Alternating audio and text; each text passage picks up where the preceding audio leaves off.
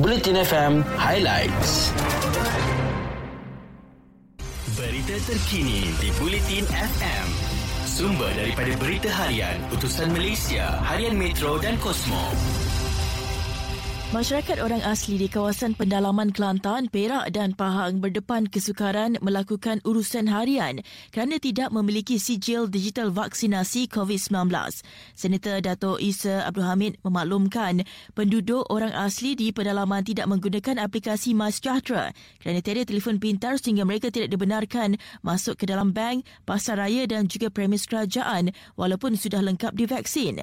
Hal itu berpunca daripada capaian internet yang tidak memuaskan di kampung orang asli menyebabkan masyarakat tersebut tidak membeli telefon pintar sekaligus tiada sijil digital vaksinasi yang terdapat dalam MySejahtera. Beliau turut menggesa kerajaan memberi tumpuan terhadap projek infrastruktur jalan raya dan pendidikan bagi masyarakat orang asli dalam RMK ke-12 bagi memberi kesan berganda kepada ekonomi kaum tersebut. Sebanyak 36.1% atau 308 kampung orang asli masih dalam lokaliti pendalaman dengan 41.4% kampung masih mundur, 52.4% kampung bertaraf sederhana dan hanya 6% kampung dikategorikan sebagai maju. Seterusnya, Kementerian Kesihatan menganggarkan kira-kira 8.75 juta individu akan diberikan suntikan dos ketiga pelalian COVID-19 bagi meningkatkan tahap perlindungan golongan rentan terhadap wabak tersebut.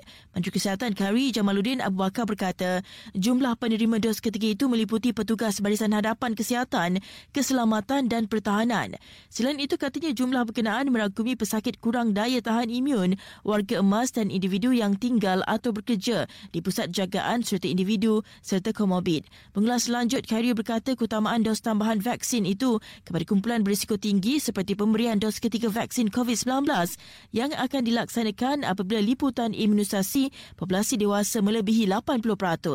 Katanya terdapat dua jenis dos tambahan iaitu dos ketiga yang diberikan kepada golongan rentan kerana dua dos tidak mencukupi untuk meningkatkan tahap imuniti serta dos penggalak yang diberi kepada individu biasa bagi meningkatkan tahap imuniti yang menurun dalam tempoh tertentu selepas dos lengkap.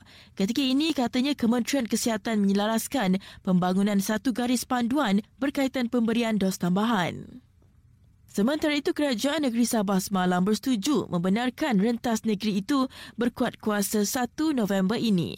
Ketua Menteri Sabah Datuk Haji Jinur berkata, kemasukan ke Sabah meliputi lawatan sosial dan pelancongan adalah dibenarkan juga dengan beberapa syarat. Individu haruslah telah lengkap divaksin dan perlu menjalani ujian COVID-19 RT-PCR atau RT-KAG dalam tempoh tiga hari sebelum perjalanan dilakukan. Haji Ji turut menyatakan syarat untuk golongan remaja dan kanak-kanak berentas negeri juga sama seperti syarat yang dikenakan untuk merentas daerah. Dalam pada itu, kerajaan negeri juga membenarkan aktiviti rentas daerah seluruh Sabah tanpa mengikut zon. Katanya pihaknya telah berpuas hati dengan laporan peratusan vaksinasi lengkap negeri setakat kemarin yang telah dikeluarkan jawatan kuasa Immunization Task Force yang telah mencapai melebihi 70%.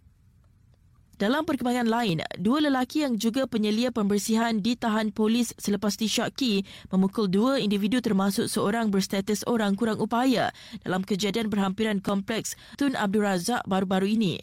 Difahamkan kedua suspek itu juga didakwa sering memukul gelandangan dan peminta sedekah di sekitar kompleks berkenaan. Ketua Polis Daerah Timur Laut, Assistant Commissioner Sofian Santong berkata, mangsa yang juga pengadu melihat dua suspek berkenaan memukul OKU berhampiran sebuah bank pada jam 2 petang petang 6 Oktober lalu. Menurutnya, mangsa kemudiannya bertindak merakam perbuatan suspek menggunakan telefon bimbitnya. Tambah Sofian lagi, susulan itu polis berjaya menahan suspek yang juga warga tempatan berusia 27 dan 43 tahun selain merampas dua bilah rotan dipercayai digunakan bagi memukul mangsa. Menurutnya, kes disiasat mengikut Seksyen 324 kerana kesiksaan iaitu mendatangkan cedera menggunakan senjata terdahulu rakaman tiga video berdurasi 20 saat, 45 saat dan 2 minit berkaitan kejadian itu turut tular di media sosial yang memaparkan dakwaan mangsa dipukul beberapa individu di tempat awam. Video itu juga turut memaparkan lelaki OKU memakai baju berwarna kuning mengalami kecederaan dan terdapat kesan darah di kepalanya. Berita Sukan di Bulletin FM. Tiada istilah serik dalam kamus skuad Harimau Melaya sekalipun dihadiahkan realiti bola sepak dengan kekalahan besar di tangan Jordan dan Uzbekistan dalam dua aksi persahabatan yang berlangsung di Aman minggu lalu. Ini kerana pengendali skuad kebangsaan Tan Cheng Ho menegaskan mereka akan terus mengintai peluang untuk menguji pasukan yang lebih baik sekiranya memiliki kesempatan berbuat demikian pada masa akan datang.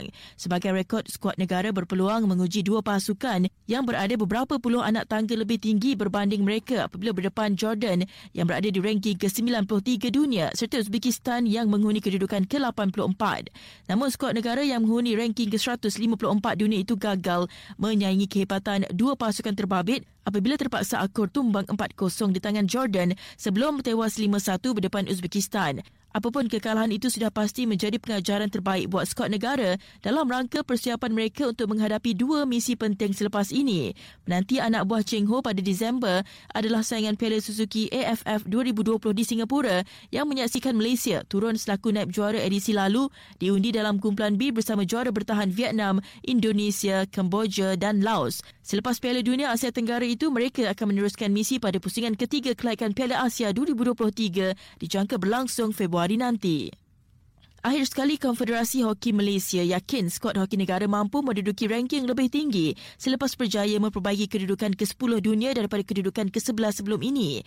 Presiden Konfederasi Hoki Malaysia, Datuk Seri Subhan Kamal berkata, ia bukanlah sesuatu yang mustahil untuk dicapai sekiranya skuad negara terus mempamerkan aksi konsisten di kejohanan utama.